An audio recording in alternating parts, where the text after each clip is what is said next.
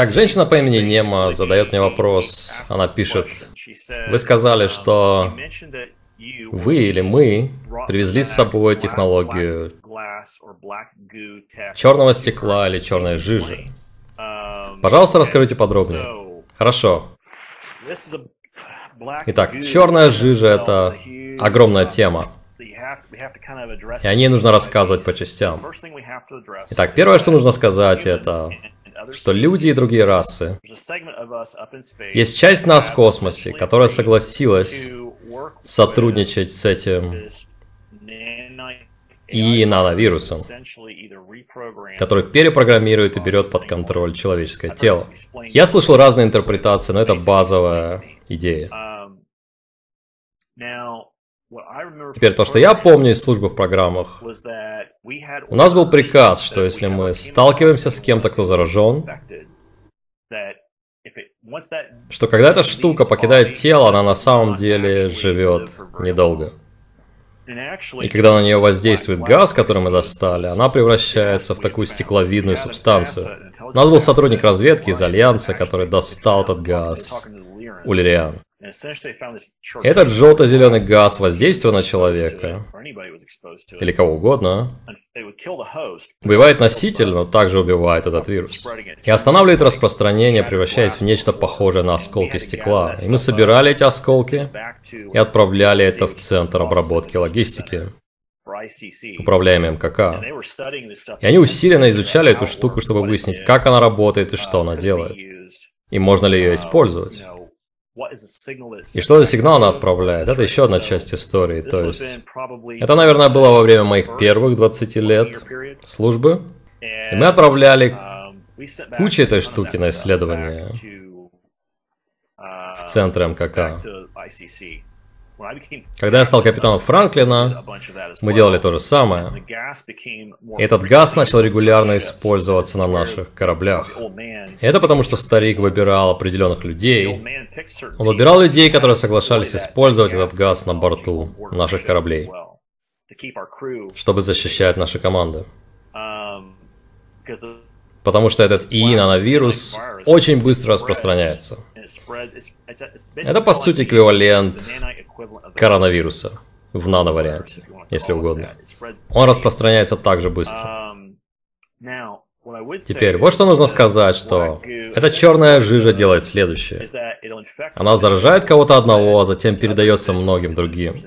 Если на планете есть определенное количество людей, которые были заражены, то в этот момент она отправляет сигнал обратно в свою родную систему, которая находится примерно в 13,5 миллиардах световых лет от Земли, на самом краю видимости наших телескопов, станции наблюдения Джеймс Уэбб и Хаббл, но мы находили ее и здесь, на Земле.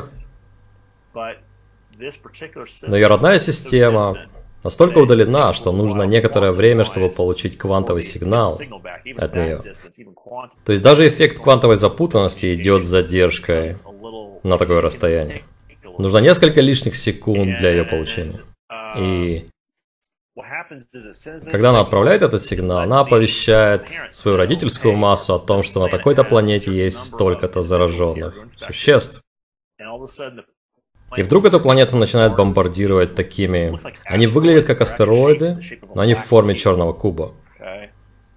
И вот откуда мы видим эти разные культы черного куба, появляющиеся на Земле. Люди говорят о Сатурне, верно? Кубах Сатурна.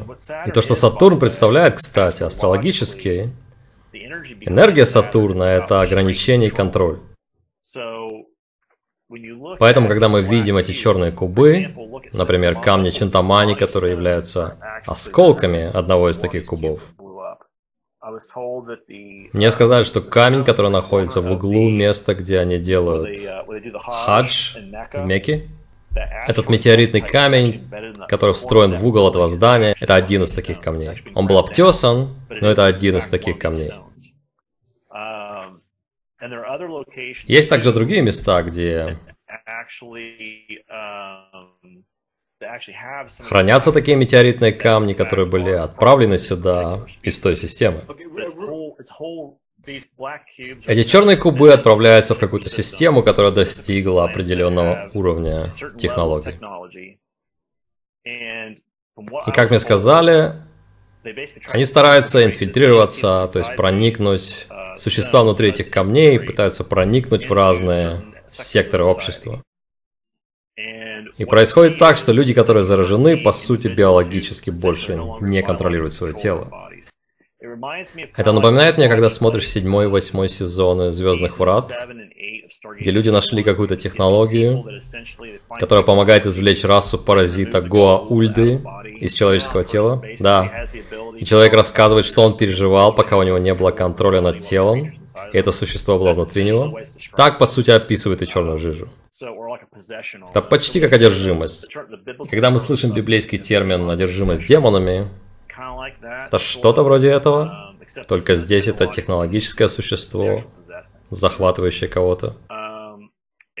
И да, некоторые из этих камней были извлечены, в некоторых случаях заменены, или убраны, или нейтрализованы. И когда люди спрашивают меня напрямую, как нам справиться с этой технологией, которая пытается вторгнуться в нас, я скажу две вещи. Во-первых, ей нужно функционировать в рамках коллективного разума. Она использует групповую топологию, как бы, чтобы установить связь между собой. Я слышал истории, когда люди входили, например, в клетку Фарадея, и вдруг это существо внутри них теряло способность связываться с кем-то вне себя, и все нападки, энергетические проблемы прекращались или на время утихали. Второй метод, о котором я слышал, это устройство электромагнитного импульса, которое производит короткое замыкание в этих существах. И человек начинает выкашливать эту черную штуку изо рта или сморкаться ей из носа. И это убивает существо с помощью электромагнитного разряда в радиусе нахождения человека. То, что нужно понимать в первую очередь, это что есть расы рептилий, которые не являются драка, но драка являются рептилиями. Это первое, что нужно помнить. Второй момент по поводу того, кто из них драка, а кто нет. Нужно смотреть на расу Сиакар, которая является... Раса Сиакар. Этот термин Сиакар означает изначальный генетический род, от которого ведут начало королева Драка и королевская семья. И они являются родоначальниками всех остальных в своей кастовой системе. И их сообщество состоит из семи каст, где к ней, по сути, относятся как к Богу. Потому что она так, то излучает мысли всем остальным о том, что делать и как быть. И они полностью заражены этой и технологией. Сиакар нет. Но очень большая часть расы Драка заражена. Особенно военные. Но, кстати, королева, у меня сложилось впечатление, что королева запретила, чтобы кто-то из ее рода использовал этот нановирус.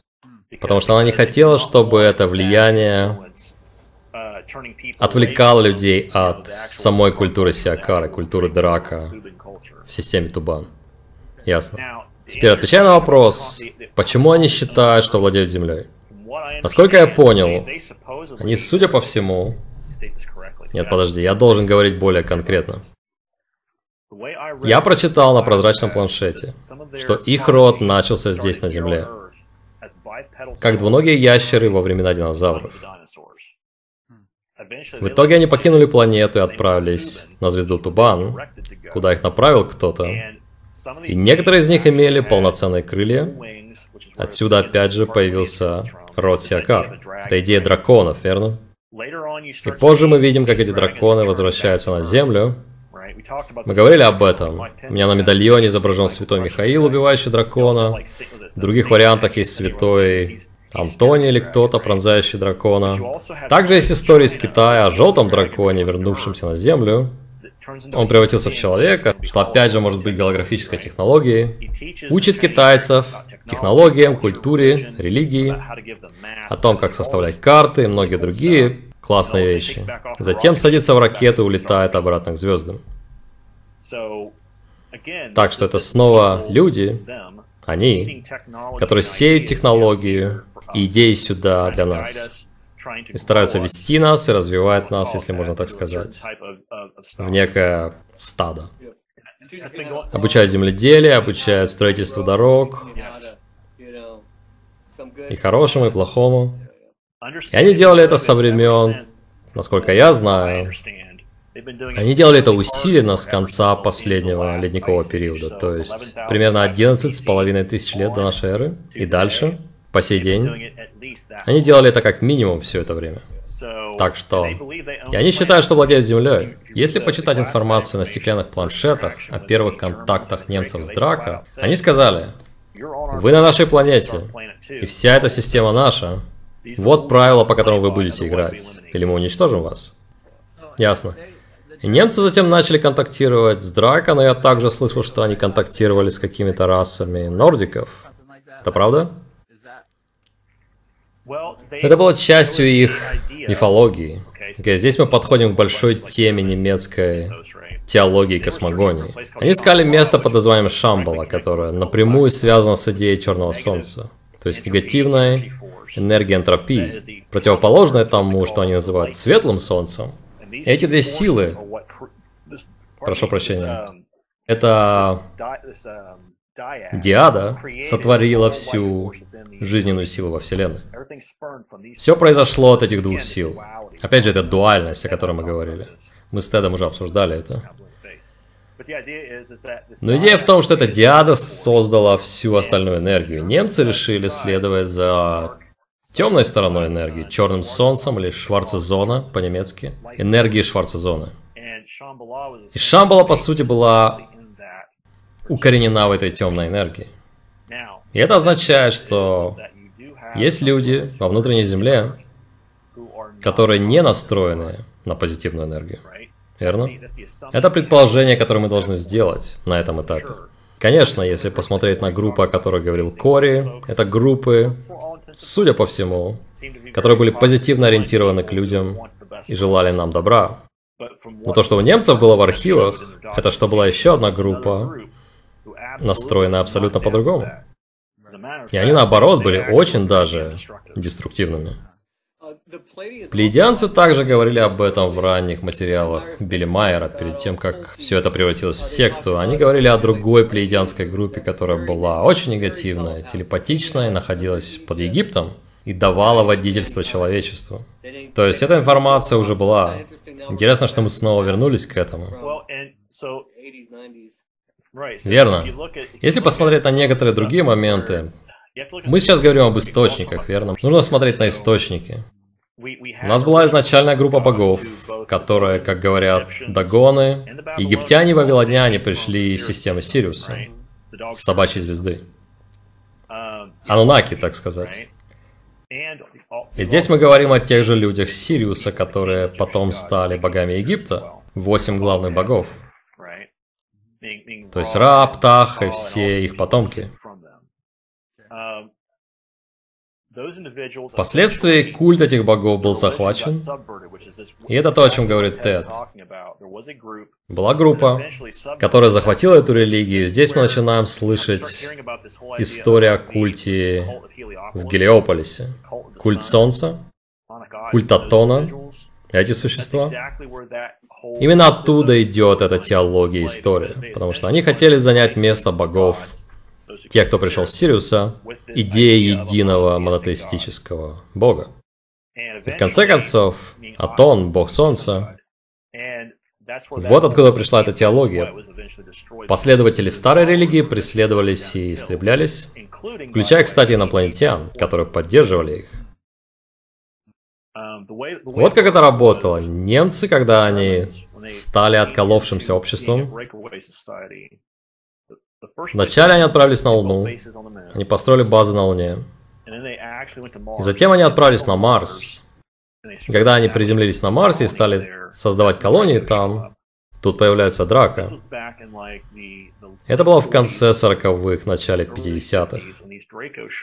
И драка появляются и говорят, вы понимаете, что здесь есть другие существа, которые заявили права на эту планету, эту территорию. И вы сейчас вмешиваетесь в договор, который мы заключили с ними. Они сказали, чтобы между нами не было противоречий, вам нужно принять определенные условия. И фото, которое я видел, которое я помню из прозрачного планшета, там были немецкие офицеры, которые все еще были одеты в нацистскую форму тогда. Немного модернизированную, полностью черную. Но по сути этих людей силой бросило на колени. Даже фотографа бросило на колени из-за псионической волны, которая исходила от этого принца Драка. И принц сказал, подпишите договор. И мы договорились. И они действительно подписали этот договор. Каждые 20 лет они обновляли его.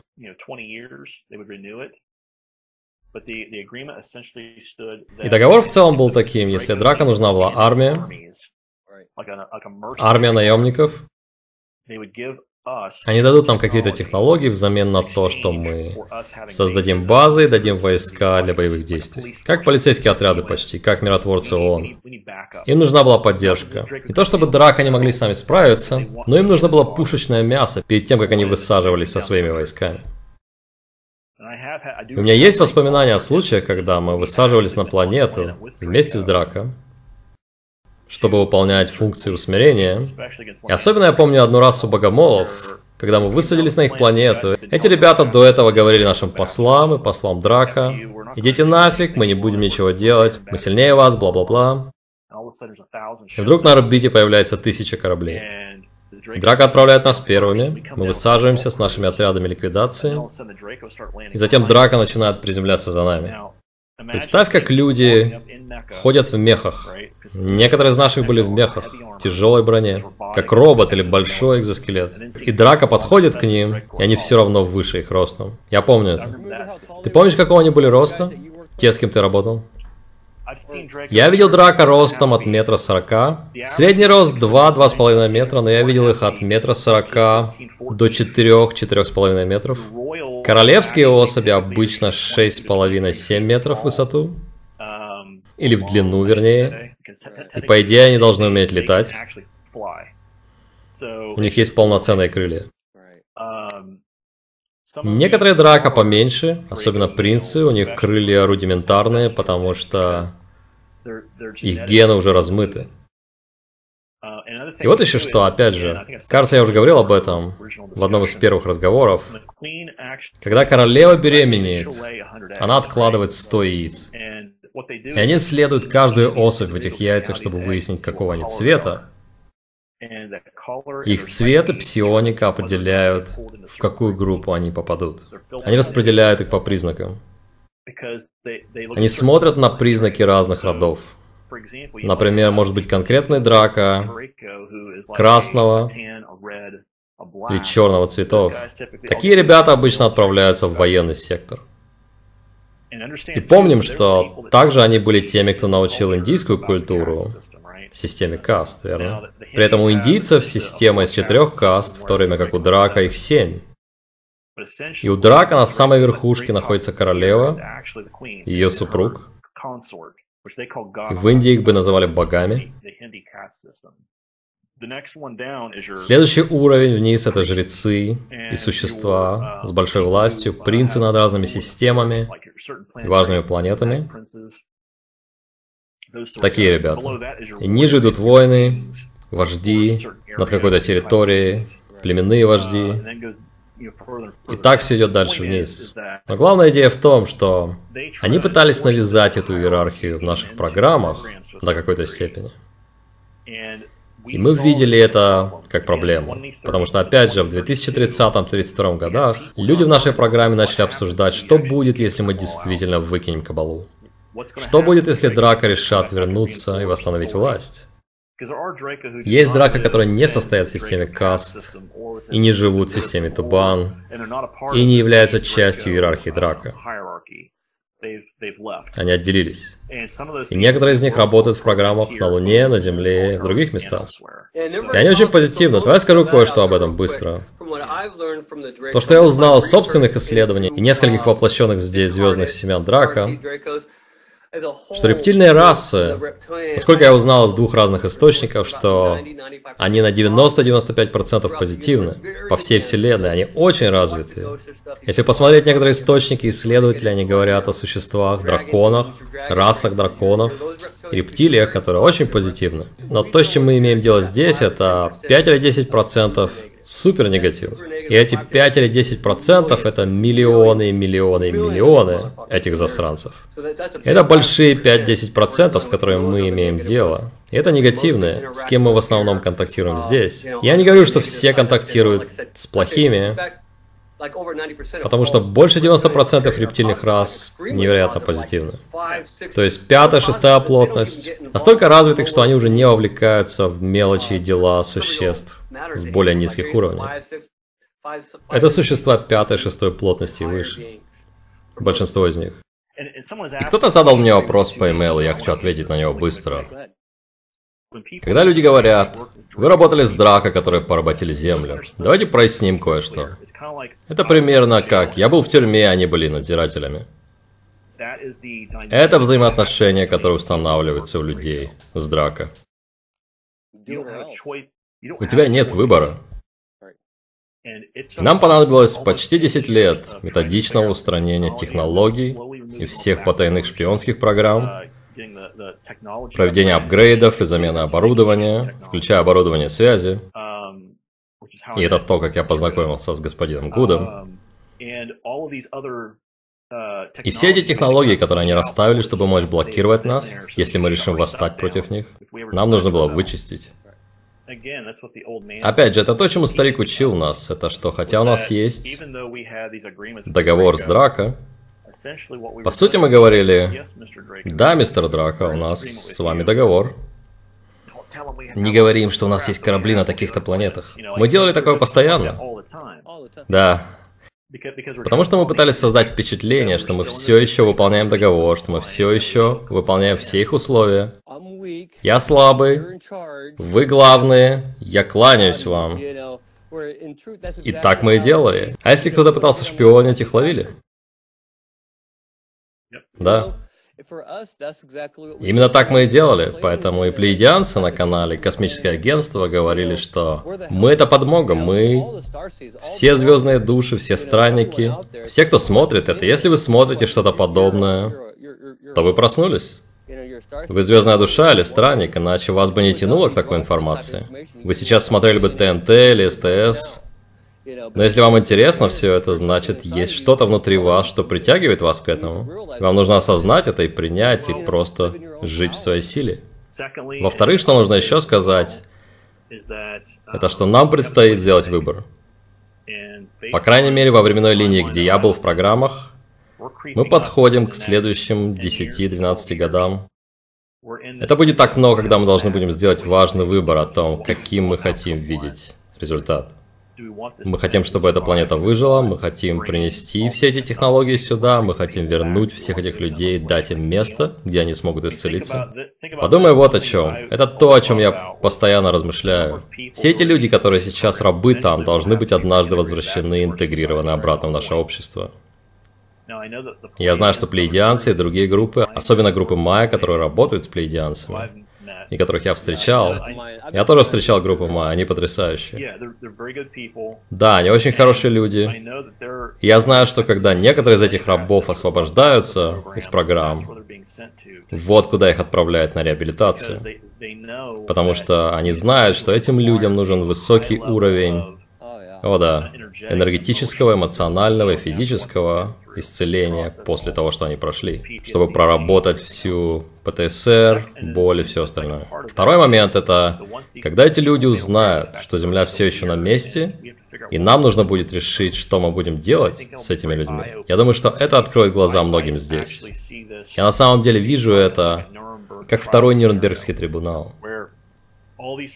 Когда все эти люди, которые участвовали в программах, как Кабала, некоторые люди из Триумвирата, предстанут перед ООН и их спросят, или судом в Гааге их спросят, почему вы сделали это? Вы были в юрисдикции Международного суда, почему вы позволили, чтобы все это происходило на Земле? Вы совершили преступление против человечества, почему все это произошло? Почему вы сделали это и почему вы разрешили это? И, конечно, часть этого, они могут сказать, ну, у нас был договор, что Земля будет в безопасности, если мы будем отдавать столько-то людей каждый год. А в программах мы брали людей, потому что эти люди были звездными душами или воинами в прошлых жизнях. Нам было легче брать таких людей, чем брать кого-то с земной душой, кто не будет понимать, что происходит. Верно, верно. Uh, Итак, мы знаем о Галактической Федерации, или как они называют себя, Межгалактическая Лига Наций. Они общаются с ООН. Это группа инопланетян, которые, которые следят за защитой и развитием нашей расы. Uh, Они здесь уже очень долго. И поэтому драка прячутся, потому что есть другие инопланетяне, которые охотятся на них также. Uh, Но они воюют еще с древности, как минимум со времен Атлантиды или Мурии. Мы говорили об этом немного.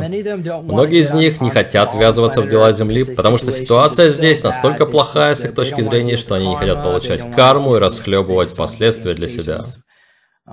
Поэтому они не ввязываются сюда. Что касается объявления о своем присутствии, возможно, между 22 и 24 годами. Также ведутся переговоры, чтобы отложить все это до 34 года. Но я думаю, что мы увидим что-то скоро. Что-нибудь хочешь добавить, Йохан, по поводу Федерации? Я всегда слышал даты 21-22 год, как начало окна, когда все начнется. И под началом я имею в виду, это может быть капля по капле, или это может быть напор шланга, в зависимости от того, насколько правительство и ООН готовы обнародовать все это. Я думаю, что население Земли сейчас, наверное, готово услышать такое сообщение, потому что все знают, что инопланетяне существуют, и что потенциально у нас есть что-то в космосе. Поэтому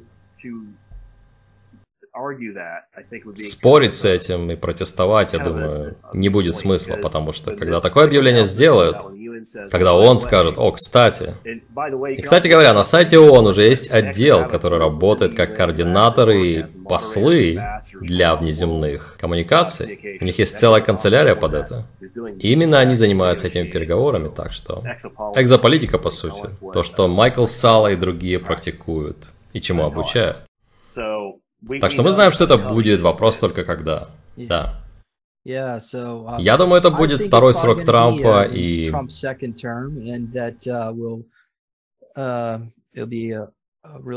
Это будет вдохновляющий день для всего мира.